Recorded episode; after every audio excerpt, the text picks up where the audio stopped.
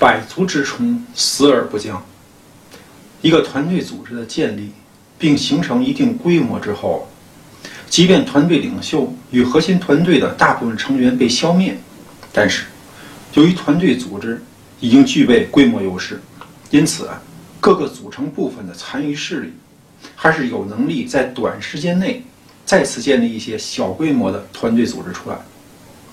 只是他们这种反弹性抵抗的规模会越来越小，力度会越来越弱，最终就不了了之。其实，像黄巾军余党赵宏等人的出现，不一定是什么坏事。要知道，张角建立的黄巾军有几十万之众，虽然张角、张良、张宝已死，但是誓死追随他们的人到底还有多少？真的是很难讲说清楚。要是他们这些人都躲藏起来，然后在暗中行动，彼此联络，等待时机成熟，又呼啦出来一大片，那才是难以处理的局面。现在好了，张角、张良、张宝他们一死，余党就立刻跳出来，那正好一并解决就是了嘛。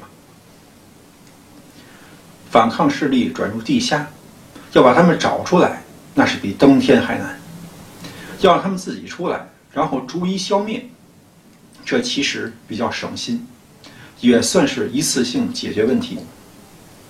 隐藏起来就需要分辨真伪，那个全国范围调查的成本与时间是非常巨大，费时费力，还不一定能真正抓住多少叛逆。朱俊不接受韩忠的投诚，有没有道理？有道理。朝廷的一言一行，实际上在影响着千千万万百姓的行为方向。接受黄巾军韩忠的投诚，意味着造反也没有什么可怕。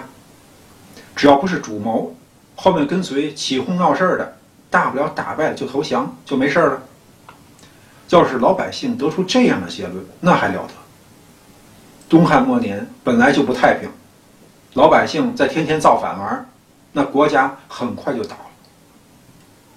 朱俊看似残忍的决策，其实是为了避免日后对国家的长期困扰。今天就不可以开这样的先例，要让天下所有的人都看到，跟随黄巾军反抗朝廷就是掉脑袋的后果。这是一种非常有战略威慑力的抉择。朱俊。是考虑刚性执政策略。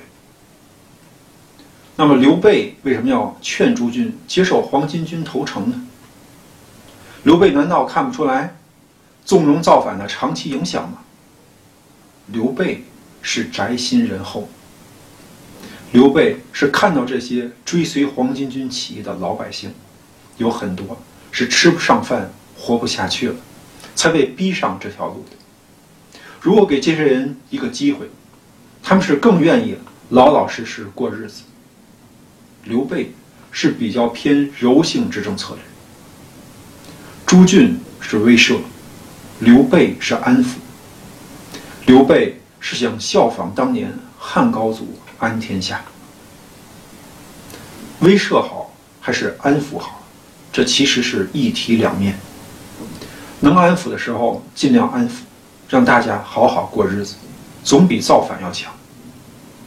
区域统治的长期执政策略，一定是让管理范围内所有的人都实实在在感觉到，顺从比反抗得到的好处要多，反抗要付出的成本远远高于顺从，进而深深影响人们的行为选择。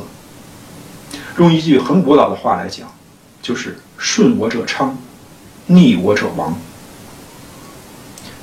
如果安抚已经无法达到稳定社会的作用，那么就需要把威慑手段拿出来，杀鸡儆猴。人们的行为方向是社会管理的重要对象。刘备第二次建议，为什么朱俊采纳了呢？汉中的黄巾军已经派人来投诚，就不想再抵抗。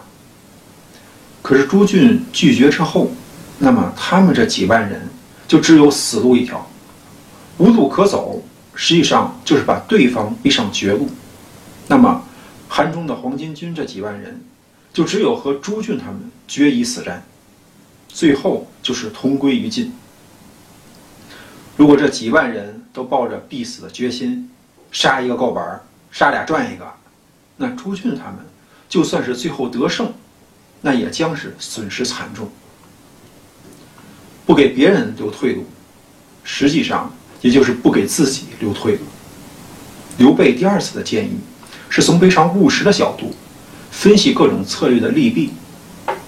朱俊也听明白刘备的含义，所以才采纳刘备的建议，网开一面。网开一面就是留出一条路给对方走。汉中的黄巾军都已经不想打了，现在。是在宛城被朱俊团团围住，想跑也跑不了。而官军对宛城一侧的围困突然松懈，那当然是逃跑的时机。所以韩忠他们才没有太多抵抗，是顺势逃走。从另一个角度来讲，如果前面还有路可走，其实不一定是自己发现，很可能是对方特意留出来。避免惨烈的正面冲突，给对方逃离的机会，再一路掩杀，这种策略是损失最小、收获最多的首选方式。朱俊带兵退后，稍加整顿，就想啊继续攻打被黄巾军赵弘夺取的宛城。突然发现正东面来了一队人马，为首的将领是生得广额阔面、虎背熊腰。来的正是吴郡富春人孙坚、孙文台。孙坚乃孙武子之后。孙坚十七岁那年，与父亲到钱塘，遇见海贼十几个人劫了商人的财物，到岸边分赃。孙坚就跟父亲讲：“这几个海贼可以抓住。”随后，孙坚奋力提刀上岸，大声呐喊，东西指挥，好像正在调兵遣将。海贼们还以为是官兵赶到，只吓得四散奔逃，抢过来的财物也不要了，都丢在地上。孙坚从后面追赶，手起刀落，当场杀了一个贼人。孙坚的壮举传到郡县里面，被推荐为校尉。后来会稽有个叫许昌的造反，许昌自称阳明皇帝，聚众数万。孙坚和郡司马招募千人勇士，斩了造反的许昌父子。刺史臧民上表奏其功，除孙坚为盐都城，又除盱眙城、下邳城。现在黄巾军起义，孙坚聚集精兵一千五百来人前来接应。朱俊现在正是用人之际，见孙坚带精兵来助战，非常高兴。就命孙坚攻打宛城南门，命刘备攻打宛城北门，朱俊亲自领兵攻打宛城西门，唯独留下东门作为黄巾军逃跑的退路。孙坚率先登城，斩黄巾军二十几人，周边黄巾军退败。黄巾余党赵弘是飞马突硕，直奔孙坚而来。孙坚飞身从城上下来，夺过赵弘的槊。是将赵弘刺于马下。孙坚骑上赵弘的战马，继续往来斩杀黄巾军。黄巾军余党孙仲带领黄巾军刚逃出北门，正好遇到刘备的部队。孙仲无心恋战，掉头就跑。刘备张弓一箭，射得孙仲翻身落马。朱俊带兵一路掩杀，斩首数万，降者不计其数。南阳一路。十几个郡县均已平定，朱俊大获全胜，班师回朝，被封为车骑将军、河南人。朱俊上书为孙坚、刘备表功，孙坚有人情相助，封为别郡司马，上任去了。只有刘备听后好多天都没有得到封赏，刘备、关羽、张飞三人是闷闷不乐，就上街闲逛。正巧遇到郎中张军车到，刘备就借此机会向张军讲述自己的功绩与遭遇。张军听说之后十分惊讶，随后就入朝向皇帝反映情况。张军讲，这黄巾军起义造反，是因为十常侍卖官造成。十常侍是非亲不用，非仇不诛，以致天下大乱。现在就应该砍了这十常侍，然后把他们脑袋挂在南郊，再派人四方告知天下。对于有功劳的人，要重加赏赐，这样才会四海清平。石常侍就回复皇帝，说张军在那说瞎话，欺骗皇帝。皇帝听信石常侍的话，就让武士把张军给撵出大殿。虽然张军的话皇帝没听，但是十常侍事后这么一商议，人设肯定是打败黄巾军有功的人没给封赏之后有怨言，所以就先给个小一点的官职，等以后再想办法解决也不晚。因此，刘备这才被授予定州中山府安喜县尉、克日夫人。孙坚年少就有勇有谋。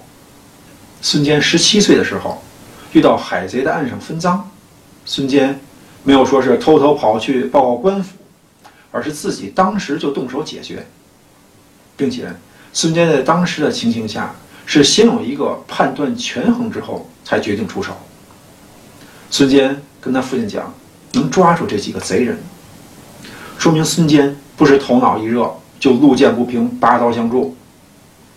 孙坚很勇敢，同时孙坚也很清醒。接下来，孙坚没有同海贼们正面交锋，而是使用计策，先假装大量官军已经到来，把海贼们吓跑，然后孙坚独自一人从后面掩杀。如果孙坚直接冲上去会怎么样？那海贼们一看就孙坚自己一个人，那还不一拥而上？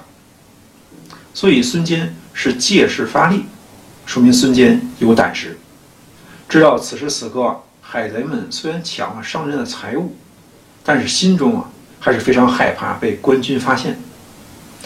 孙坚后续掩杀就更是起到了真实的效果，并且孙坚的武艺也是了不得。否则，如果打不过那海贼，结果也是难以预料。孙坚具有勇敢与智慧，这是做将军的潜质。要知道，勇敢不代表无畏，勇是一种对待人生的态度。勇意味着遇到强敌不会退缩，遇到压迫不会妥协。勇不是无知者无畏。而是明知去路艰辛，但仍旧选择坚持。智慧不仅仅是聪明，智与慧其实是两样东西。智是反应能力，一个人反应快，其实就是聪明。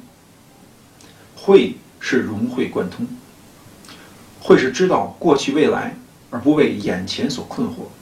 慧。其实才更接近我们通常所说的智慧。孙坚有勇气、有胆识，面对强敌没有退缩逃避，同时孙坚有智慧、懂谋略，不会以卵击石。那个计策要使用出来，其实没有勇气也是不行的。前面想的都挺好，结果到最后不敢干，那懂计策又有什么用呢？智勇双全。